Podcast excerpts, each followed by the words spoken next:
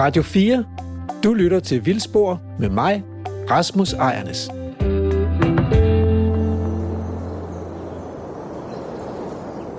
Terning sommerfugl, Hero randøje, Nemosyne, Slåen sommerfugl, Perlemor randøje, Skovhvidvinge, Poppels sommerfugl, Enghvidvinge, Egesommerfugl, Kirsebær takvinge, Askepletvinge. Det kunne være et mantra, men det er en liste over dagsommerfugle, som alle er uddøde fra Danmark, og som alle havde en eller anden tilknytning til skovlysninger og skovenge. Der er måske nogen, der går og tænker ved sig selv, at alt ondt kommer fra de griske svinebønder og det konventionelle landbrugs sprøjtegifte. Og så kan det være meget godt at blive mindet om, at øh, mens krigen har raset om strukturudviklingen i landbruget, så er sommerfugl efter sommerfugl forsvundet i skovens dybe, stille ro. På dagens feltreportage besøger Lærker Emil nogle af landets sidste skovenge i Bistrupskovene på Midtjylland. Her møder de biolog Søren Grøntved, som kan fortælle om skovengenes historie og naturplejens betydning for botanikken og sommerfuglene. Og Emil Bjergård, ja, han er blevet hængende fra sidste uges reportage om rødlig perlemors sommerfugl, og han giver sit besøg med om skovens kredsende dagsommerfugle. I studiet får jeg besøg af lektor Hans Henrik Broen fra Københavns Universitet til en snak, hvor vi prøver at kaste noget videnskabeligt lys over skovenes økologi og naturhistorie. Men først afsted på reportage og spids nu ører, for der er mange gode råd og fif at hente om, hvordan man fremelsker en overdådig skoving. Det er mig, der er Lærke Sofie Gleup, og lige nu er du på reportage med mig og Emil Skovgaard Brandtoft.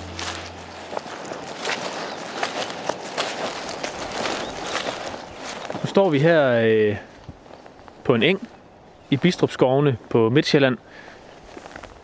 Solen skinner lige nu fra en, øh, en blå himmel med lidt fine, hvide, drivende skyer, og det er vel en øh, 10-12 grader varmt, og det er sådan set helt rart at stå her øh, på, den her øh, på den her eng, hvor vi er nu. Noget af det, som, øh, som den her reportage den skal handle om i dag, det er skovlysninger og skovenge. Og øh, til at fortælle os øh, lidt om øh, nogle af de arter, man kan finde i, øh, i skovengene, der har vi øh, Emil Bjergård, som øh, I har hilst på i et tidligere program. Og så har vi øh, Søren Grøntved, som ved en hel masse om, øh, om naturplejen på de her, på de her enge her. Og Emil, hvis du lige vil starte med sådan en øh, kort præsentation af dig selv. Jeg læser biologi på Københavns Universitet.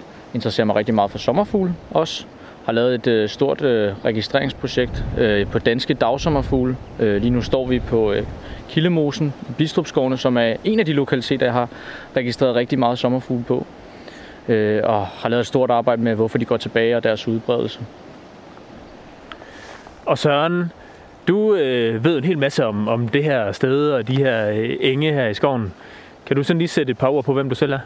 Ja, jeg er pensioneret biolog, øh, var ansat øh, i øh, amt og kommune i utallige år øh, og lavede naturforvaltning der. Og så er jeg botaniker af uddannelse og meget engageret i kortlægning af botanik. Og så er jeg på mine gamle dage øh, begyndt at interessere mig for sommerfugle også. Men nu står vi som sagt på den her øh, eng, og det kan være, at vi lige skal starte med at, at få præciseret lidt, øh, hvorfor det her er et, øh, et helt særligt sted. Så er det dig, der egentlig har valgt, at vi øh, skulle mødes lidt op her. Det er jo en øh, unik eng i og med, at den, der har været slået hø på den i mange, mange år. Øh, formodentlig flere hundrede år. Der er ikke nogen rester af hegn rundt omkring, der tyder på, at der har været kørt ind og græs på den. Så den har været reserveret til høeng, fordi høet har jo været værdifuldt på et tidspunkt. Øh, og det gør også, at der er en rigtig spændende flora.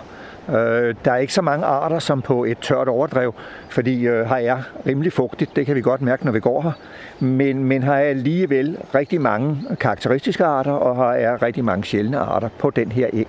Der er næsten 20 arter af star, øh, og lige nu står vi jo og kigger på en masse engkappeleje og en masse øh, krybende læbeløs, engkarse, og her er Tvebo baldrian, der også er begyndt at, at blomstre. Her er orkideer, her er engblommer, øh, altså en lang række af de arter, som er blevet sjældne, og som i gamle dage stod i øh, enge, og ikke mindst på skovenge. Det er sådan en, øh, et lille udsnit af, af de plantearter, man kan møde her. Emil, hvad, hvad er det for nogle øh, sommerfugle, man kan møde på sådan en som den her? Jamen, øh, der er hovedsageligt fire arter, der er værd at nævne, hvad dagsommerfuglen angår. Øh, vi har blandt andet den art, der hedder ingperlemor sommerfugl, som tidligere var en meget, meget almindelig perlemor sommerfugl i Østdanmark. Øh, var i stort set alle rige her og, og skoving rundt omkring på Sjælland for 50 år siden. Det er den ikke mere. Men øh, her har den en rigtig god bestand. Den flyver i hundredvis, man, hvis man kommer på det rigtige tidspunkt øh, af flyvetiden. Derudover har vi også skovperlemor sommerfugl og brunlig perlemor sommerfugl, øh, som begge to lever på violer. Ingen perlemor sommerfugl lever på mjødurt, øh, men de to andre lever på violer.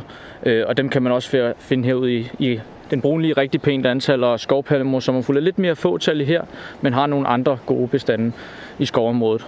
Øh, der er også dukat sommerfugl her øh, på egen, som i Jylland er den stadig en meget almindelig art, men er gået rigtig meget tilbage på Sjælland. Og det vil faktisk sige, at vi har fire halv helsjældne øh, dagsommerfugle på det her areal. Øhm, og det er altså ikke ret mange steder i Østdanmark, man har det mere. De er gået rigtig meget tilbage. Så det er en, en enormt vigtig lokalitet øh, for de her fire arter. Det er jo alligevel øh, et, øh, et fornemt firkløver at, øh, at have på sådan en, øh, på sådan en eng som det her. Og nu står vi jo et sted, hvor, øh, som Søren lige sagde, at øh, botanikken er stadigvæk sådan øh, øh, nogenlunde intakt, og det, det er rigtig godt faktisk, og sommerfuglen flyver her stadig. Men sådan er det jo ikke alle steder. Øh, de her, øh, der er mange enge og øh, skovenge og skovlysninger i det hele taget, som, som ikke har det så godt længere. Hvad er det for nogle, hvad er det for nogle udfordringer, der er med dem? Udfordringerne er jo at holde dem lysåbne. Altså de rigtig mange af skovengene er jo groet til, øh, plantet til, øh, og man har drænet der, hvor de var fugtige, og det har jo ændret dem fuldstændig. Det har man så ikke gjort hernede. Den er øh, grøftet på et tidspunkt, og det sjove er, at hvis man ikke vedligeholder den grøft, så bliver den totalt ødelagt i løbet af 10 eller 20 år, fordi så bliver den forvåget. Så øh, man må for guds skyld ikke holde op med at ændre på den kunstige hydrologi, man har. Så ødelægger man det hele. Men øh, det, der er vigtigt herude her, det er jo altså også, at der har været en drift kontinuert på den her lokalitet i øh, hundreder af år. Øh, måske 500 år, 1000 år har der altså øh, været slået hø og eller græsset. Øh, og det er jo det, der har åbenholdt den, og det, der gør, at der er den vegetation, og dermed også det dyreliv, der er. Og det er jo vigtigt, at det bliver vedligeholdt. Og det er jo det, der er gået galt næsten alle andre steder, i, i næsten alle andre skove, at man har ophørt med drift. Og hernede har man jo altså fortsat med driften. Det har jo været en offentlig skov øh, i 300 år, i og med, at den har været ejet af Københavns Kommune, som øh, fik den forærende af kongen øh, sammen med hele Bistrup skovdistrikt i sin tid efter svenskerkrigene. Og så ind til 1995, øh, hvor Københavns Kommune ikke mente, at de havde noget at bruge det her område til, og satte det til salg. Og der var den på vej til at glide i private eje med de måske uheldige konsekvenser, det kunne have fået, hvis et jagtkonsortie eller noget andet havde overtaget den. Men der havde man altså heldigvis øh, en miljøminister, der havde til, tilgang til øh, øh, Finansministeriet, det var Svend Augen, øh, og, og han var altså i stand til at overtale staten til at købe området, så det forblev offentligt. Og det har altså været en velsignelse for området. Det gør det noget nemmere at, at, at argumentere for, at her skal være en fortsat drift. Du snakker Søren om tilgroningen, og det er virkelig også det problem, vi ser for mange af de her skovlysningsdagsommerfugle. Øh, fordi vi har blandt andet snakket om brunlig perlemor sommerfugl og skovperlemor sommerfugl, som lever på violer. Øh, vi har også engperlemor sommerfugl her, som lever på almindelig middelurt. Øh, der går også Tvepo baldrian her på engen, som mørkpletvingen lever på. Den er her så ikke mere. Men de her planter er jo stadigvæk en del steder rundt omkring i landet. Men sommerfuglen er jo betydeligt færre steder. Øh, og det, der er et problem for mange af de her sommerfugle, det er, at det er ikke bare nok, at værtsplanterne er der. Det er også vigtigt, at de står soleksponeret og lysåbent. Øh, fordi sommerfuglene, når de laver i deres forstadie, øh, er ekstremt afhængige af en lynhurtig lavudvikling om foråret. Og det skal gå rigtig, rigtig stærkt. De skal bruge rigtig meget energi, og derfor er det vigtigt, at værtsplanterne står soleksponeret. Øh, og hvis områderne simpelthen går for meget til, så står de værtsplanter ikke rigtigt. Øh, og det er et af problemerne rigtig mange steder. Men her, fordi der er en drift, og fordi det bliver holdt åbent, så står værtsplanterne på den rigtige måde, og det er også derfor sommerfuglen stadig er Og den der tilgroning der, er det så, øh, er det så øh, fordi der vandrer birketræer ind, eller er det, hvad er det, hvordan ser sådan en tilgroning ud? Tilgroningen starter jo med, at øh, der kommer en høj urtevegetation. Øh, og det kan man jo altså se mange steder øh, i skovene, at der ligger den slags områder, som er ved at, at forsvinde i, i, i, i øh, høje starer, høje, her var det skovkogleaks især, der kom ind. Men der kommer jo meget hurtigt øh, birk, øh, røde eller pil, og det kan vi jo se her også, hvordan de kommer over fra grøften af. Fordi der er store øh, buske og træer langs den grøft, der går ned igennem engen.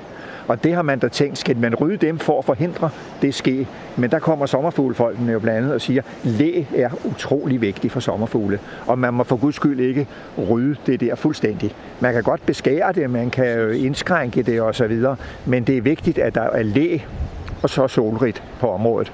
Øh, og øh, udover det, så øh, skal man også huske, at pilhuser, jeg ved ikke hvor mange arter, Øh, også noget som bæver, som man også rydder mange steder, huser også rigtig mange arter. Så man skal ikke bare se det som et onde alene. Altså det, det, kan, det kan have nogle gode fordele, det må gerne være her, det skal bare ikke være dominerende.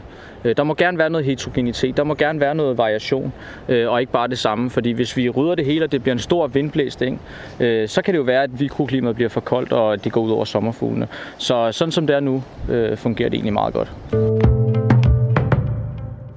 synes bare, at vi sådan skal gå lige og se, hvad der, hvad der er. Snak lidt om, hvad det er, vi kan se herude. Altså, vi kan jo se en hel del star og en hel del øh, andre halvgræsser, kan man sige. Øh, der er ikke øh, kærul her. Det er jo typisk, hvad der vil være på en, en jysk øh, lokalitet, en jysk eng, men øh, den er altså øh, for, for, nærings, for kalkrig, den eng her. Fordi den er i virkeligheden næringsfattig. Øh, og det, der er blandt andet, hvad hedder det, plettet gøgeurt som er en stor sjældenhed på Sjælland, men som jo er typisk for en jysk øh, hedemose. Men øh, den står her altså en 3, 4, 5 planter, og den hæger vi om, og den, vi undrer os over, at vi ikke kan få det til at komme flere. Men det er altså ikke rigtig lykkedes. Her står 50 engblommer, men de er jo altså ikke fremme endnu. 50-100 engblommer. Øh, og det er også en udfordring, kan man sige, når vi laver den drift, vi gør. Fordi øh, vi går jo og slår meget af det øh, omkring Sankt Hans. Og det vil sige, så slår vi altså bladene af de engblommer, og så kan de ikke samle kræfter til øh, at blive en stor kraftig plante næste år. Og vi har nok oplevet, at øh, der er det samme antal engblommer, men generelt er der altså blevet færre blomster per plante. Og det er jo noget af det, vi må prøve at tage hensyn til ved driften her. Øh, vi har en hel del øh, stående af Tvebo baldrian, som Emil nævnede, og som jo er en spændende plante i forhold til en sommerfugl, der ikke er her mere. Øh, så øh, det, men øh, de er fremme og blomstrer nu, og, og, og der kommer jo meget andet frem og blomstrer senere. Vi har øh, den her på Sjælland så karakteristiske kodriver, fladkravet kodriver, som jo står i alle de midtjyllandske skove, og som jo øh, også kravler ud på, på den her eng. Men øh, her kan man jo se vores baldrian, øh, hvor der er et felt her, hvor, hvor den jo er fuldstændig dominerende. Lille bitte plante, øh, og og hurtigt væk, kan man sige. Når vi kommer her i juni og skal slå engen, fordi den bliver jo slået med, med læ nu, øh, så ser man ikke den der plante. Øh, man kan måske også øh, undre sig lidt over, nu hvor der bliver lavet høslet her omkring Sankt Hans. Øh, det er jo lige der, mange af sommerfuglene flyver ud. For eksempel ingperlemor sommerfuglen. Hvordan, øh, hvordan kan den klare det, øh, når nu at den jo den skal jo lægge sin æg, øh, og, og lavene skal have noget at leve af. Og øh, det viser sig med ingperlemorsommerfuglen for eksempel, som lever på almindelig mjødurt, at øh, den har så klaret sig rigtig meget, den har klaret sig rigtig godt på mange af de her høslætsenge. Øh, vi gik jo i nogle år og undrede os over, hvordan kan det nu være? Øh, og der viser det sig, at ingperlemorsommerfugl ligger faktisk ikke æggene på almindelig mjødurt. Den gør som mange af de andre perlemorsommerfugl og ligger æggene i nærheden af værtsplanten øh, på øh, bladmateriale osv. Øhm, og det er faktisk derfor, at den godt har kunne klare det. det var jo den gode Christian Gravbæk, som øh, observerede der herude under sine optællinger, hvor han simpelthen systematisk holdt øje med hunderne, hvor de lagde ikke henne, og observerede, at de ligger altså ikke æggene på værtsplanten, de ligger dem i nærheden af værtsplanten. Men vi har taget meget hensyn til det med hensyn til tilrettelæggelse af det høslet, vi laver, øh, med ikke at slå helt engen på én gang. Fordi det kan måske være en katastrofe, hvis vi er rigtig uheldige, uanset hvor den ligger æggene. Men, men altså, øh, vi slår øh, kun en, en halvdelen omkring Sankt Hans. Øh, og så øh, slår vi så andre dele senere. Og så er der dele af engen, der ikke bliver slået det enkelte år. Vi prøver at rykke mest muligt rundt med høslættet, så, så vi får den størst mulige variation. Fordi variation er jo i virkeligheden kodeord, når vi snakker biodiversitet. Øh, der er en del af engen, vi har slået to gange øh, hvert år, øh, hvor den altså var fuldstændig domineret af skovkogleaks. Og der har vi jo altså opnået nu at få en, en meget rigere flora op i den del af engen. Men øh, det er ikke deroppe, at vi satser på sommerfugl. Nej, for det må være svært ligesom at øh, få det til rettelagt, så man netop kan tage hensyn til alle de sjældne arter, som man gerne vil øh, gøre noget godt for. Ja, og det kan man jo heller ikke. Øh, og, der, og der er jo altså øh, også ingen i skoven, der ikke bliver slået, og der er andre, der bliver slået passet på en helt anden måde. Det er jo en meget speciel måde, den her eng bliver slået på, ved der kommer mellem 50 og 80 mennesker øh, og, og bruger en dag på at ikke bare slå det, ikke bare rive det sammen, men at lægge det på præsending og trække væk. Det allerbedste havde jo været, hvis vi kunne tørre høet på engen, hvis vi kunne bruge høet til noget. Men det er det altså ikke rigtig muligt. Der er ikke nogen, der, der er særlig interesseret i høet, og, og vi, kan ikke, vi kan samle folk til at slå med læ, men vi kan ikke samle folk til at slæbe ud. Øh, det, det, er ikke, det er ikke så spændende. Og vi kan samle folk to gange om året, fordi vi laver et efterslæt henne i begyndelsen af september, øh, hvor vi siger, at der er altså noget af det, som skal have en ordentlig omgang og skal have en ekstra omgang, og der er noget af det, vi ikke nåede at få taget, og som vi godt vil have taget. Så vi er her to gange med den her meget intensive pleje. Den er jo så intensiv, så den ikke kan laves ret mange steder. Og det er jo den eneste af de her gode sommerfuglingen hernede, vi gør det på. Vi har gjort det et år, var der lavet en læfestival op på en af de andre enge, hvor vi også slog den med læ. Men øh, den bliver ellers slået maskinelt. Og det fungerer ganske fortræffeligt, både af hensyn til botanikken og af hensyn til sommerfuglene. Bare vi igen husker, at vi skal ikke tage det hele på én gang. Så der bliver de også halvdelen, eller halvdelen, jo cirka halvdelen bliver taget ved Sankt Hans, begyndelsen af juli, og den sidste halvdel bliver taget henne sidst på året, altså henne i september der møder man bare det problem, at engene kan være for våde. Og det vil sige, så kan du ikke køre med maskiner.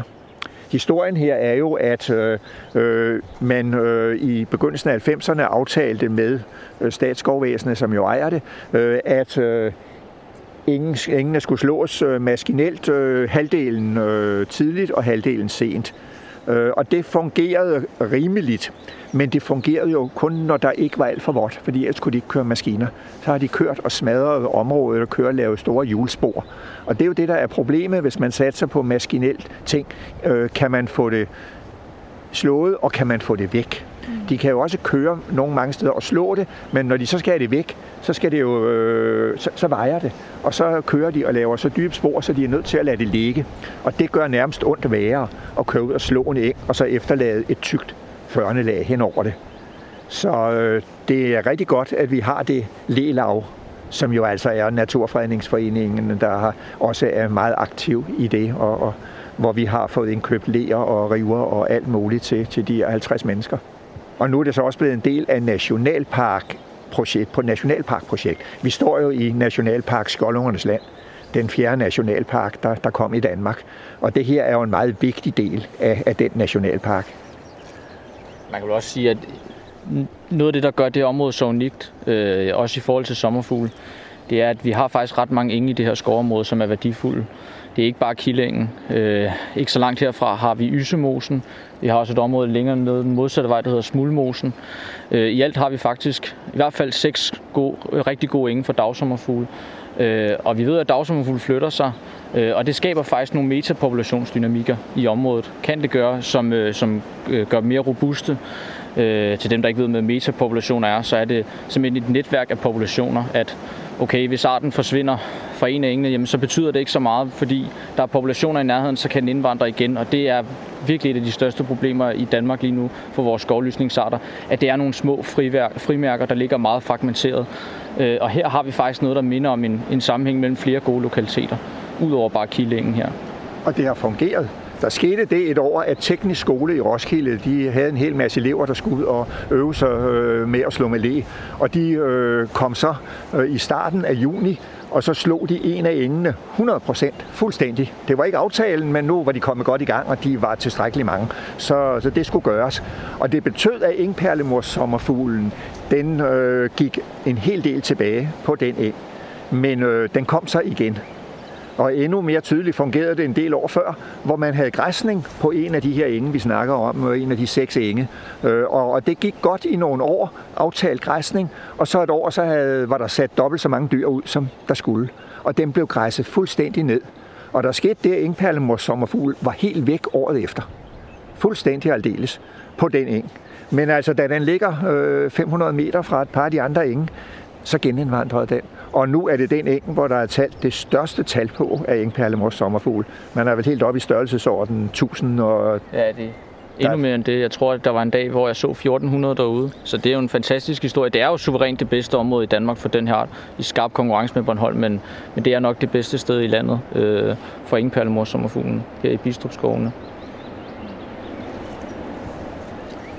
Skal vi prøve lige at, øh, og se, hvad vi ellers kan finde? Nu har vi lige øh, stået her ved den her øh, øh, Svibbo Baldrian, men der er jo øh, sikkert en hel masse andet, vi kan finde herude på engen.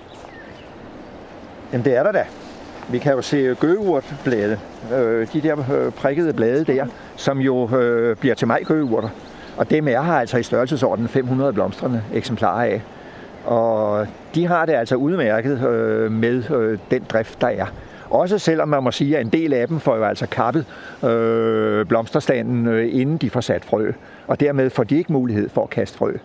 Men da orkideer jo altså producerer øh, utrolige mængder frø, så gør det heller ikke noget, fordi øh, halvdelen af bestanden eller mere bliver jo ikke kappet. Og det vil jo sige, at der er tusindvis af frø nok til, at øh, de kan opretholde en bestand.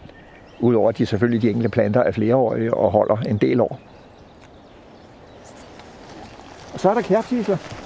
Øh, der er rigtig mange kærtisler. De er jo små nu, og ikke øh, mindst herover, hvor de er slået. Men øh, de er utrolig vigtige i, i sommerfuglsammenhængen. Fordi øh, et er, at sommerfuglene skal have noget, hvor deres laver kan leve på. Men de skal jo altså have noget at, at, at, at søge føde på, de voksne sommerfugle. Og, og, og der er øh, vel nok den vigtigste art her.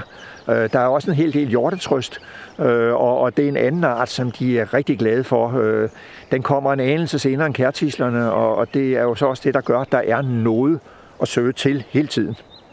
Og især perlemorsommerfuglene bruger rigtig meget tislerne, øh, og ikke lige så meget hjortetrøsten øh, og er faktisk også en øh, rigtig god til spredning, øh, fordi rundt om i skoven kan man jo godt finde små lommer, hvor der lige er et lille åbent område med nogle tisler, øh, som kan være en forbindelsesvej til nye enge. Selvom den måske ikke lige kan leve der, så kan man typisk se sommerfuglene. Vi ved det med mange perlemors sommerfuglene, øh, at typisk der, hvor man ser dem, i hvert fald med skovperlemor sommerfugle blandt andet, det er ikke nødvendigvis der, hvor de lever.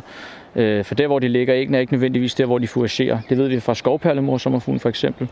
Øh, som ligger deres æg øh, i nærheden af violer. Øh, men man ser dem faktisk typisk øh, fouragere på kærtisler. Øh, og der er nogle små lommer rundt omkring i skoven, hvor man kan, kan finde arten.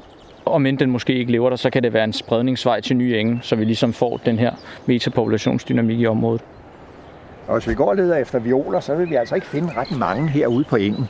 Der er en lille bit smule engviol, øh, som øh, de siger at være rigtig glade for at, at, at leve på.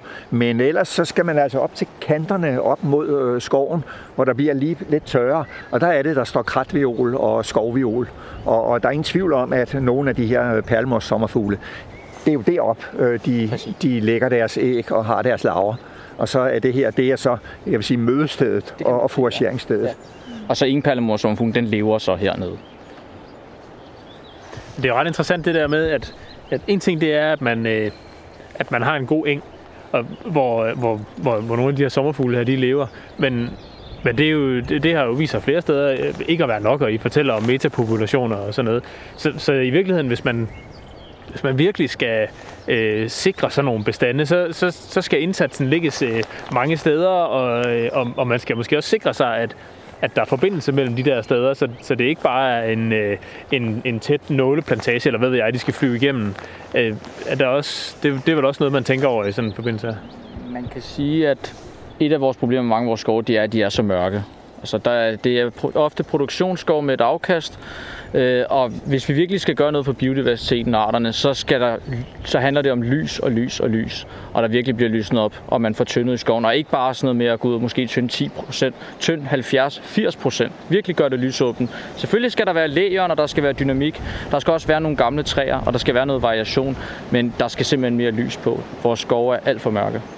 Og i de sidste 20 år har skoven gjort ikke øh, både noget for at holde de her seks gode enge, men de har altså også gjort noget for at skabe nogle flere gode enge. Øh, og det er der flere eksempler på rundt omkring, hvor de har lavet rydninger. Øh, typisk har der stået nogle nåletræer øh, et sted, og de er ryddet, og så har de ladt dem ligge nogle år, og på de nogle af stederne har de så begyndt at køre nu og, og, og slå dem, øh, og dermed prøve at skabe et, et, et bedre, en, en bedre flora, øh, større variation i floraen. Øh, og, og, og det er jo vejen frem, kan man sige, at vi gerne skulle have mere end de seks gode enge hernede. Øh, samtidig er der jo sket det, at det her er blevet udlagt til øh, urørt skov, øh, en del af, af det her 300 hektar hernede, og lige så meget til biodiversitetsskov. Og det bliver jo rigtig spændende at se, hvad det kommer til at betyde. Øh, der er jo nogle forslag til, hvad det skal være, men øh, de har jo ikke været ude i offentlig høring endnu. Og øh, noget af det går jo på at lave øh, helårsgræsning. Øh, enten med øh, dårdyr og krondyr, eller med heste og øh, kreaturer. Og det er jo altså også et spørgsmål om, hvad der kan lade sig gøre. Og det bliver meget spændende at se, hvad det kunne komme til at betyde for øh, sommerfuglene og for øh, de her enge her. Øh, vil de blive, pludselig blive græsset vildt og voldsomt og for meget, eller vil de slet ikke blive græsset og gro til? Det er jo de to øh, rædselsscenarier, der er. Og det, så det gode scenarie, det er jo, at det kommer lige til at sidde i øjet. Der kommer lige til at være den rigtige græsning på de enge der. Øh, netop den eng, vi står på her, er der planer om, at den vil man nok øh, unddrage fra den her helårsgræsning og fastholde som øh, en øh. Det har den været i flere hundrede år, og det er måske at gamble lige lovligt meget og bare øh, slippe øh, nogle dyr ud og så håbe, at græsningstrykket det, det bliver det rigtige. Til gengæld er der et par af de andre, Ysemosen og Rønnesømose og Smulmosen, der vil komme til at ligge inden for den planlagte hegning. Og det vil sige, der må man jo så ud og se, hvordan kommer det til at gå med de der moser der fremover. Vil det, vil det ramme, eller skal man øh, ud og lave noget supplerende pleje, eller i værste fald ud og lave noget frahegning? Jeg tror ikke på det sidste. Jeg tror mere, at det bliver problemet, at de måske nok vil gro lidt mere til, end, end godt er. Men det bliver spændende. Ja, det lyder, det lyder øh, virkelig interessant. Det bliver meget, meget spændende at, at følge det, hvordan, hvordan det kommer til at gå, øh, når, det engang, når det engang kommer i gang, kan man sige. Nu har vi lige været rundt og set lidt på, øh, på Kildeengen her, og øh, der er jo seks enge her i seks af de spændende enge i det her øh, i det her skovområde. Så jeg synes vi skal køre videre og se på noget mere. Så er vi tilbage i studiet, og øh, i dag har jeg fået en øh, ganske særlig gæst. Det er lektor Hans Henrik Brun fra Københavns Universitet. Velkommen. Tak skal du have. Og øh, jeg må nok hellere ligesom, øh, gøre det helt klart. Ikke? Vi er jo gamle venner. Så vi har gået, altså det er fair at deklarere i hvert fald, vi har gået i gymnasiet sammen, og, øh, og vi besluttede os begge to for at læse biologi, og så endte vi med at skrive et biologisk speciale sammen. Så skilte vores veje, og du var i Sverige, og jeg var i Jylland, og, og så er vi faktisk endt begge to som universitetsforskere, øh, og har kigget meget på planter og vegetationspsykologi og sådan noget. Så vi kender hinanden godt, og vi kender det her forskningsområde godt. Så nu vil vi se, om vi kan gøre det levende alligevel. Hmm. Øhm, vi skal ikke snakke om gamle venskab, men vi skal snakke om skovlysninger og skoving. Jeg kunne godt tænke mig at høre først, hvad er din, øh, dit personlige forhold, dine personlige relationer til øh, skovinge og skovlysninger, hvis du har sådan nogle? Ja, jeg troede, jeg var blevet inviteret som forsker, men ja. jeg, ej, jeg vil godt deklarere noget også. Øh, men øh, skoving er for mig noget helt specielt. Øh, min tidligste naturoplevelser stammer fra en skoving, som mine forældre, øh, eller min familie, storbror og storsøster, øh, tog ud til ja, hver anden søndag hele sommerhalvåret, drak te og spiste hjemmebag, og der fløj sommerfugle rundt. Jeg fandt, det var jo også to arter af perlemor sommerfugl, dengang har jeg siden fundet ud af. Øh, på, på engen gik der ofte en hest. Der var sådan en, øh, en, et hus ude i udkanten af skoven, man kørte forbi. Der boede en opsynsmand. Det var dengang, man kunne være opsynsmand. Men nok også skovarbejder, ham der boede der. Øh, og han havde sådan en hest, der kunne trække kævler ud. Og den gik der på den der skoving. Øh, og sig mig, hvor gammel er du? Øh, det her, det er jo omkring 1970. Ja. Mm. Jeg er født i 1965. øhm, og så var, der, så var der jo masser af blomster, og min far var meget planteinteresseret, så han kiggede på planter, og min mor kiggede lidt på sommerfugle, og jeg tror, jeg sejlede små barkbåde ned ad den lille bæk, der, der var om foråret i hvert fald. Der var store gamle egetræer rundt om, øh, med sjov svampe på, fandt jeg sidenhen ud af egespejlporesvamp og så videre. Så det var, det var en meget romantisk sted. Der var først to skovenge, vi kom på, men vi kom mest på en, som hed, som vi i familien kaldte Den Store Eng. Mm. Så har jeg siden fundet ud af, hvad den hed og i, i mere seriøse kredse, men, men der var også den lille eng, der var engblommer, det var også et ret fedt sted. Okay, øh, og så kunne vi måske af hensyn også til lytteren ligesom få, få gjort helt klart, hvorfor, hvorfor er skovenge og skovlysninger interessante at beskæftige sig med, når man arbejder med Danmarks biodiversitet? Jamen, skoving er jo lidt et paradoks, ikke også? Fordi når man, tæ- når man siger skov, så tænker de fleste på noget, hvor der står træer ret tæt sammen, mm. og der ikke kommer så meget lys ned. Det er jo sådan lidt skygget miljø, ikke? Mm. Og når man siger eng, så tænker man på noget fugtigt med, øh, med lavt voksende vegetation, eller i hvert fald sådan under mandshøjde, øh, med blomster osv., som man finder ude i ådalene og ved, øh, altså i, i, ved søer og søbredder og sådan noget. Ikke? Øh, så det, det er jo lidt et paradoks. Og alligevel så, så er der enge inde i skovene som en del af skovnaturen. Og der er nogle specielle forhold ved de enge, som gør, at der lever nogle andre arter til en vis grad, end der gør på der lever i hvert fald ind i skyggen, og som også lever øh, andre arter end dem, der lever på en eng uden en ådal. Okay, øh, altså så det der, det der med lyset inde i skovene, altså øh, hvad, hvad, hvilke forskellige slags arter vil kunne have specielt gavn af, at der kommer mere lys ind i skovene? Først og fremmest så er der jo flere planter. Øh, planterne er jo afhængige af lys. Det lever de jo af til en vis grad. Mm. Og der er selvfølgelig planter, der vokser i skovbunden, men jo mere man skruer op for lyset, jo flere forskellige arter er der. Mm. Så det er ret tydeligt. Hvis der bliver meget, meget skygget, så vokser der slet ikke noget, og så kommer skovsyre. Det er den europæiske art, som kan tåle mindst lys. Øh, og altså, det, kan godt, videre, det kan godt blomstre ret rigeligt i en skov, men det er typisk ja. i det tidlige forår, det er så i hvor skoven sådan er helt ja. dækket af anemonetæpper. Alle kender, og... alle kender anemonetæpperne. Ja. Øh, og det er jo det, det er rigtigt. Øh, det, det er så de arter, som er tidligt på færre, mm. og som øh, jo er flereårige, er der hele året, men som er i dvale under jorden hele sommeren, når der er slukket for lyset, når træerne, løvtræerne har foldet deres blade ud og kaster dyb skygge. De får ligesom overstået det, de skal nå på sådan et år, det får de overstået i det tidlige forår. Det er hvid anemone og lungeurt og bængelurt og guldnælle og violer og så videre. Men hvis man så kommer der midt på sommeren i juli og august måned og gerne vil kigge efter sommerfugle, øh, hvad, hvad, hvad er det så, de der skovlysninger og skovenge kan? Det er jo det eneste sted, der så er blomster. Ja. Så, så der står jo øh, mjødeurter og tis, kærtissel og, ja. og bidenranunkel og alt muligt andet og blomstre. Og hvis det er en god skoveng, så står der, så er der jo øh, enorme blomsterressourcer, og det tiltrækker alle mulige insekter, sommerfugle og store biller og altså blomsterbukke og, ja. og så videre. Så der, der er jo et svirrende og surne og summende liv. Og, øhm, men, men det er der ikke længere, kan man sige. Så, så hvad er det, som hvad er det, som gør, at, øh, at det er blevet en begrænset ressource, altså det her med, med lyset i skoven og, og skovlysningerne og skovengene til både blomster og insekter? Og... Ja, altså der er jo blevet mindre lys i skovene øh, generelt. Og det, det skyldes jo, at øh, den måde, man dyrker effektivt skovbrug på, det er, at øh, træ, man vil gerne have træerne til at producere lange, lige stammer, Mm. Og det kræver, at alle, alle har prøvet at så karse, og man ved, at det strækker sig efter lyset. Mm. Så det er sådan, planter gør. Hvis man sætter planter, der spiger op fra frø ind i et mørkt skab, så bliver de lange og lyse, ikke? Lange, lange hvide spiger. Mm. Øh, og det gør træer jo også, så de strækker sig efter lyset, og hvis man gerne vil have lange, lige, slanke stammer, så skal de vokse op i mørke, og de skal ligesom skygge for hinanden. Så strækker de sig, og så tvinger de hinanden i vejret. Mm. Øh, sådan gør man, og sådan gør man, i, øh, når man laver dyrker bøg for eksempel. Mm så sørger man for, efter et oldenår, når bøgene har kastet en masse frø, så haver man måske frøene i jorden, og så nogle, efter nogle år, så er der, står der sådan en kassebed af små bøgeplanter.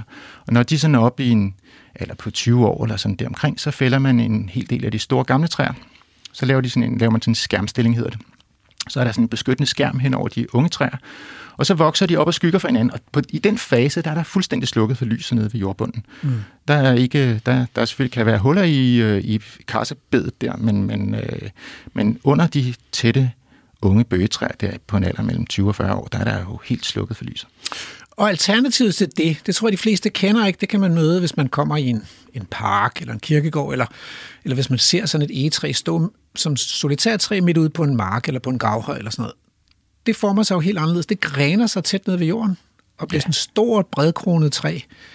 Men der er ikke meget godt planke tømmer i det. Nej, det bliver nogle knudrede, knastede øh, øh, bjælker, man kunne få ud af det, og korte. Ja. Fordi det, det jo, bliver jo bredkronet, og grene Ja. ja. breder sig ud til siderne. Og de kan jo blive helt enormt store og bredkronede, sådan nogle både e og bøg, hvis de står lysstillet i et græsningslandskab. Men så vil jeg gerne tilbage til ham der, øh, opsynsmanden og hans hest. Så hvad har den der hest med sagen at gøre? Men Den har med det her med sagen at gøre, at i sådan en, altså når jeg kalder det et paradoks, så er det selvfølgelig til synligheden et paradoks, fordi der er jo lys inde i skoven en gang imellem. Mm. Skoven kan bryde sammen af elle, øh, hvis, træerne, hvis vi ikke fældede træerne, så vil de på et tidspunkt bryde sammen af alderdom. Øh, der kan komme stormfald, der mm. komme bryde sygdomme, epidemiske sygdomme ud i træerne, som man kender fra elmesyge og asketoptørre. Mm. Der kan opstå en skovbrand, og så er- vil der være et område, som vil gro til igen med træer, men der kommer de der store dyr ind i billedet og, og forsinker den der udvikling, eller gør nogle lysåbne forhold mere permanente. Og så får man sådan nogle lysninger inde i skoven, som er, er ret permanente, og der kommer arter, som, som kræver en vis kontinuitet, og som kræver en kontinuitet i de der lysåbne forhold. Men jeg har sgu aldrig set en hest i skoven. Altså, jo, altså, der kommer en rytter med på en hest i skoven. Jeg har ikke set en hest gå græs i skoven, altså, eller en ko for den sags skyld. Øh, der er et sted der, hvor jeg arbejder, der hedder Kalø Hestehave, godt nok. Øh, men jeg har sgu aldrig set en hest gå græs i skoven. Nej, og det er jo så fordi, det er i princippet forbudt, eller har været de sidste øh, godt og vel 200 år, at have øh, husdyr, kvæg og heste inde i skovene, øh, med nogle undtagelser. Men, og, og det må man, man må godt igen i dag med de sidste skovlovsrevisioner have øh, græsne dyr på 10 procent af arealet, men det kræver jo øh, øh, tilladelser af den slags, ikke? Øh, men, men det er jo ikke normalt, fordi det så harmonerer ikke med at drive rationel skovdrift, fordi de der store dyr, de vil lave skader på de små træer, der vokser mm. op, de vil lave skader på de unge og de ældre træer ved at gnave barken af, hvis det går der om vinteren, når der ikke er så meget øh, frisk plantemateriale i skovbunden og på, på buskene, så vil de skralde, især heste vil skralde barken af, også køer for den til skyld, vil skralde barken af træerne. Og det er jo, øh, det, det er jo, det er jo en, det clasher jo, det er jo i modstrid med at dyrke træer, at øh, have store dyr. Det gør man så alligevel til en vis grad, men, men alle har set de der såkaldte kulturhegn ude i skovene, hvor man hegner unge såkaldte kulturer ind, altså nyplantede græntræer. De står bag ved et hegn, så at hjortevildet ikke går ind. Mm. Mm. Men ellers er der jo en tradition for os, igen, det er også et paradoks, men der er en tradition for at kombinere skovdrift med at have et vist niveau af øh, kronvildt eller dårvildt, mest kronvildt og rådyr og den slags. Men hjortevildt, som man kan, kan jage, mm. øh, selvom det sådan set strider mod øh, skovdyrkningens øh, principper, kan man sige. Men det gør man så alligevel, og så holder man bare bestandstætheden af de der store dyr på så, så lavt, så det ikke rigtig øh, går ud over træerne i noget nævneværdigt omfang. Vi havde faktisk øh, en reportage med en øh, skytte, det var i starten af 2020, øh, for Leon Holmgås, som netop fortalte, at det var et skisma og et dilemma hele tiden. Ikke? Altså, hvor meget hjortevild kunne man tillade i forhold til at få en god jagt, øh, sammenholdt med øh, behovet for at dyrke noget øh, fornuftigt tømmer, som man kunne sælge på markedet. Så, så det er en, en problemstilling, øh, som forvalteren derude nikker genkendende til.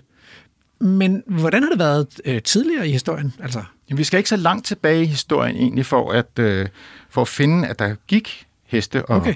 kvæg ude i skovene. Og øh, der var den der såkaldte fredskovsforordning fra 1804, øh, hvor man forbød at have øh, husdyr inde i skovene, i hvert fald i de private skove, for det galt selvfølgelig ikke for kronens skove, det var i enevældens tid det her. Mm. Øh, men, øh, men oh, nu bliver vi afbrudt. Og, det lyder som en stor flagspætte. Ja, men det er det ikke. Det er naturtelefonen, så den bliver jeg lige nødt til at tage. Hallo, det er, det er Rasmus fra øh, Vildspor. Det er naturtelefonen, du er igennem på. Hallo? Ja, hallo. Er det, er det omstillingen? Øh, det kan man vel ikke sige. Altså, det, det er naturtelefonen. Hvorfor siger du omstillingen? Nå, jamen, det er fordi, jeg prøver at få fat på den grønne omstilling. Øh, jamen, vi er jo sådan en slags... Nej, det ved jeg sgu ikke. Hvorfor vil du... Hvad skal du bruge den til? Jamen, det er fordi, øh, jeg er herfugl. Øh, og jeg ringer, fordi altså, jeg, jeg håbede, I kunne hjælpe mig, fordi jeg, jeg har hørt, at Danmark skulle være sådan et grønt foregangsland. Ja. Og, og, og det kan jeg simpelthen ikke helt forstå, fordi øh, nu var jeg til barbecue på savannen med min fætter her i, i sidste, i sidste måned. Ja. Øh, du ved, savannen den brænder af indimellem, og så er der græshoppe grill og den slags. Ja. Og så spurgte jeg ham, øh, hvor, hvor, hvor yngler du henne? Og Ja. så siger han, jamen han flyver til Polen hvert år og yngler, men, men der er så mange herfugle. Så siger han, hvad med at flyve til Danmark? Ja. Det skulle være sådan et grønt foregangsland. Fedt. Og, og, nu, og nu er jeg fløjet herop. Og så tænker jeg, alle de der store træer, jeg skal yngle i, og alle de der store insekter, jeg skal leve af, jeg kan simpelthen ikke finde dem. Nej, det Så kan jeg håbede måske, I kunne hjælpe mig med Ja. det der grønne, det der grønne foregangsland. Hvad, hvor er det henne? Jeg kan ikke finde det. Nej, Nej det, det har vi faktisk også lidt svært ved øh, her på Vildsborg. Øhm, Ja. Det er no, altså, ja, altså, det er noget med rent badevand og sådan noget, men det kan du ikke bruge til noget. Nej, altså jeg vil meget gerne have nogle store træer, som Okay. der må gerne være nogle huller i dem, fordi så kan jeg lave rede derinde. Ja, Men så lige ved siden af, der skal der jo gerne være nogle insekter, jeg kan leve af. ja, Så alt det der vegetar og veganer, det, det køber jeg altså ikke ind på. Det, det, Nej. det duer ikke for mig.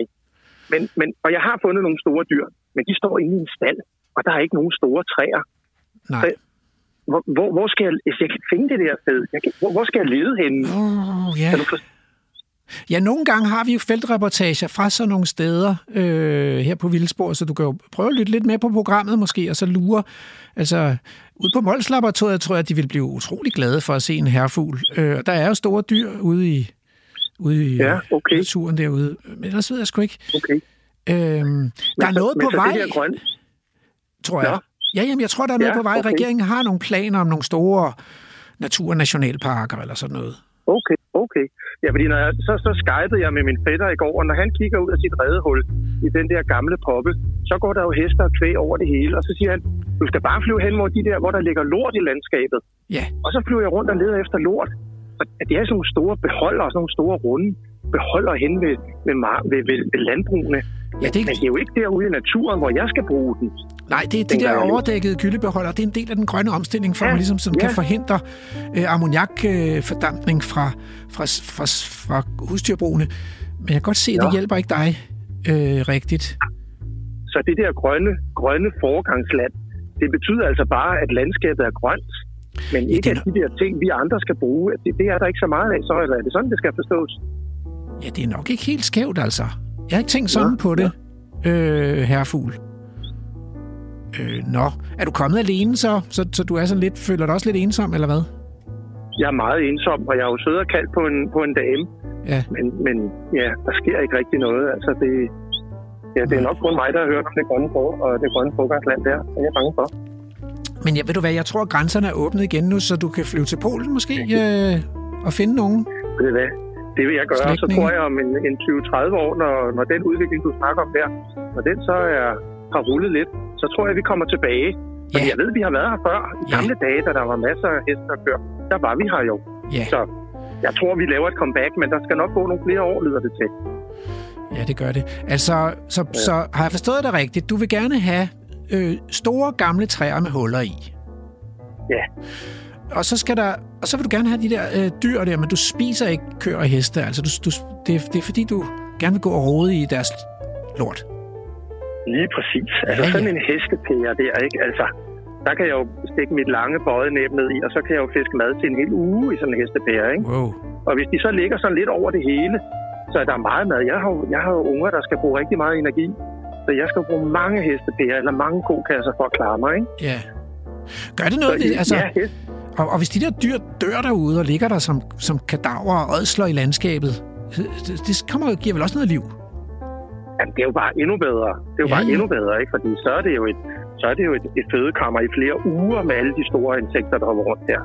Så er jeg faktisk sikker på, at det ikke bare er mig og mine fætter, der vil komme, men så er der rigtig mange også...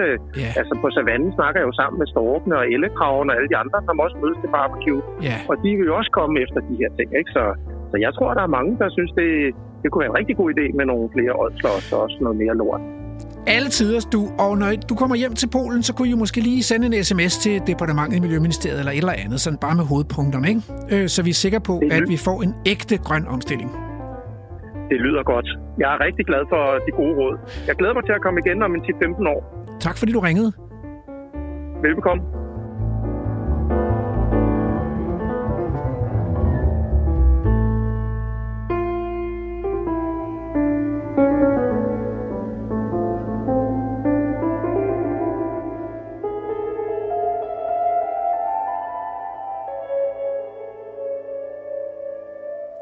Nå, men øh, du må undskylde forstyrrelsen, øh, Hans Henrik Brun, øh, som er med i studiet her fra Københavns Universitet. Og øh, vi var, du var lige nået til faktisk at skulle til at fortælle om, hvordan så der ud i gamle dage i de her skove, hvor der dengang der var nogen, noget lys i skoven. Ja, og det er jo, fordi man behøver ikke gå så langt tilbage for at, at have, øh, at der var rigtig mange skovenge, og der var rigtig mange dyr ude i skovene, altså store dyr. Det var selvfølgelig husdyr, det var heste, og det var kvæg, og det var svin, mm. som øh, blev sendt ud på Olden. Men jeg har fundet et citat her, som, som står i Hugo Mathisens Det gamle land, hvor der står på alle større skovstrøg, frem for alt på Sjælland, holdt bønderne en urimelig mængde småheste. De såkaldte udgangsøj, som året rundt færdedes frit omkring og bjergede sig føden, som de bedst kunne, ligesom hjorte og rådyr, som der står i hans kilde her. Og videre, en forstmand undrede sig selv i den strenge vinter 1802-3 over at se de så små kulsvigerheste i flokke fare gennem Nordsjællands nøgne skove, til der fandtes dem i, i den hårdføre skare, som midt under vinterens is og sne, uden anden føde end det gamle visne græs, de opskrabede under snebedækningen og knopper af træplanterne, aldeles ikke fremstillede et billede af sult og vort Nordens vinterkulde.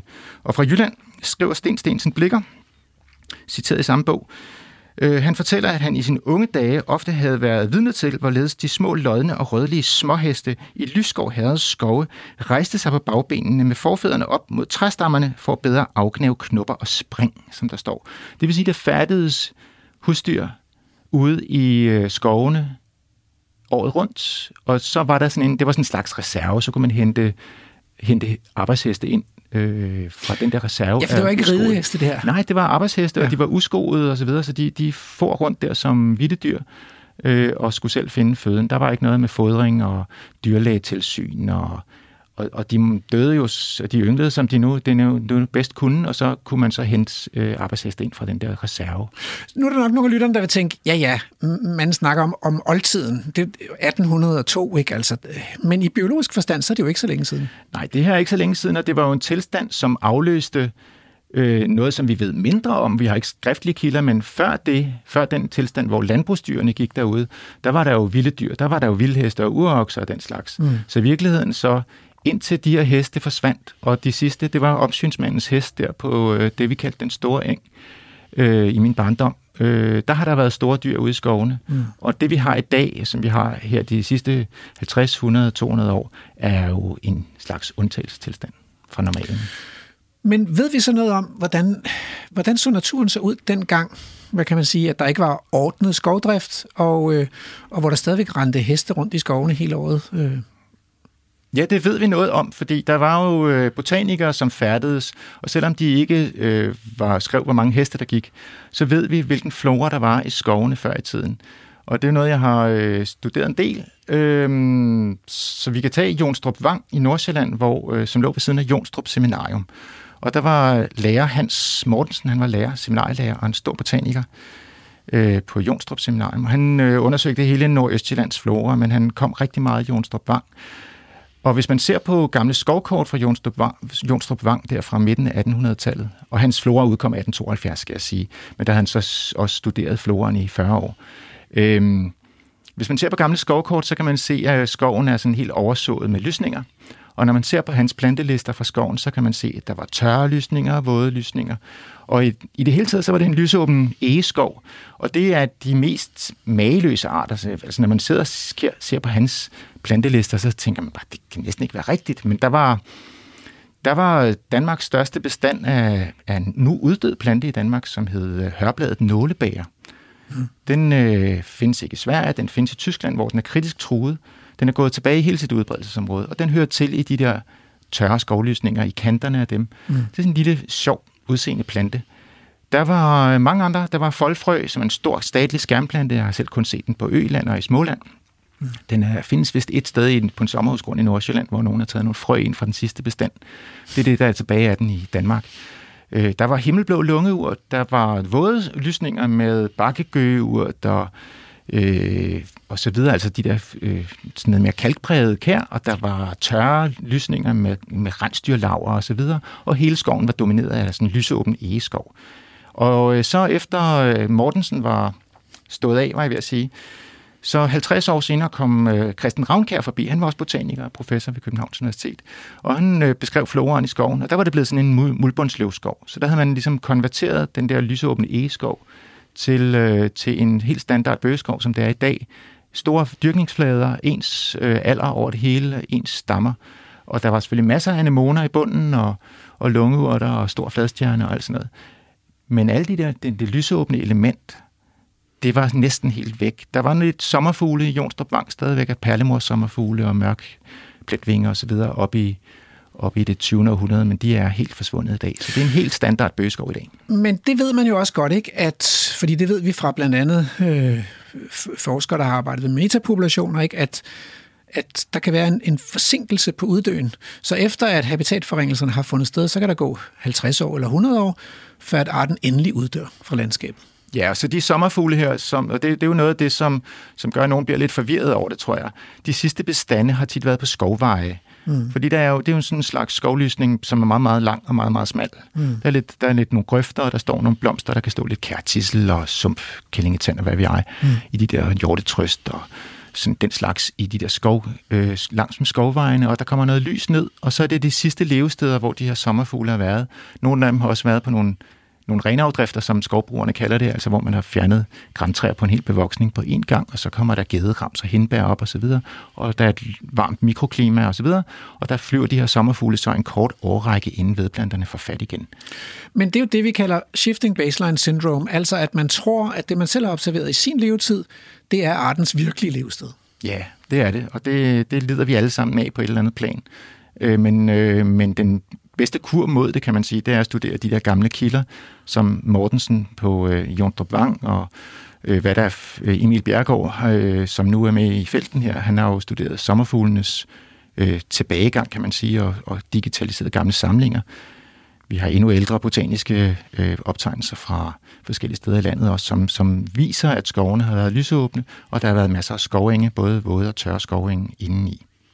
Nu er der opstået en øh, våd skovlysning i mine underbukser, efter at du har fortalt mig de her helt vildt fantastiske historier om, hvordan der så ud i naturen. Altså. Og, og også en vis altså, melankoli eller sådan sørmodighed over, at man ikke kan opleve det længere. Fordi det er jo lykkedes de danske skovdyrkere stort set at udrydde 100% af det. Ikke? Altså, det er jo, man skal jo kigge længe i dag efter at finde skovenge, som dem, de nu har besøgt i feltreportagen ude i Bistrupskoven. Ja, der skal man lede virkelig længe. Og man kan sige, øh, skovdyrkerne har jo de, de har bare vist godt landmandskab, kan man sige. Ligesom bønderne har dyrket afgrøder ude på, på de dyrkede marker, så har skovbrugerne jo optimeret dyrkningen. Og det har de jo gjort ved at dræne der er forsvundet en masse sumpskov og våde skovhænge på den konto. Mm. Øh, så har man tilplantet alle øh, åbne arealer, det vil mm. sige, at skovhængene er blevet tilplantet aktivt.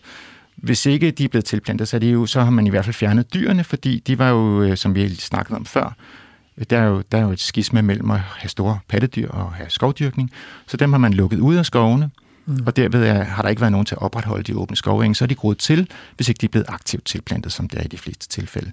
Og dem, der er tilbage i dag, de bliver så optimeret for vildpleje i stedet for, så der har man sådan set øh, en anden problematik.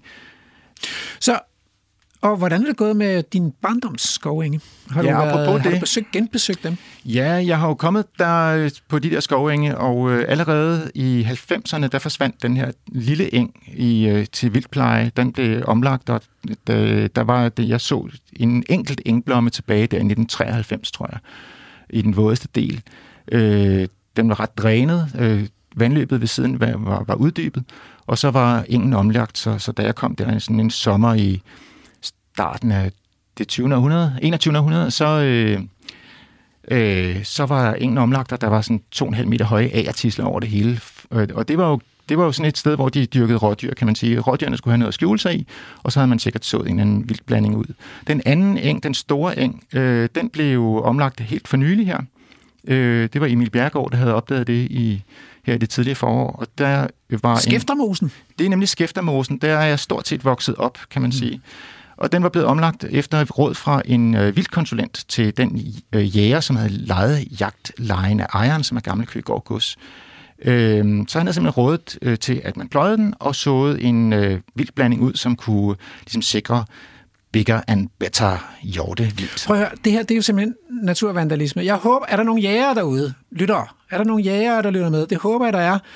I må simpelthen få ryddet op i egne rækker. Det kan jo ikke være rigtigt, at man tager gamle skovenge, ekstremt truede levesteder ude i skovene, og omlægger dem til vildager for at fodre på noget, øh, noget vildt, som jo er tæsk almindeligt sammenlignet med de her sommerfugle. Det giver jo ingen mening, altså. Det er naturvandalisme. Ja, og det er så også ulovligt, men det sker så bare alligevel.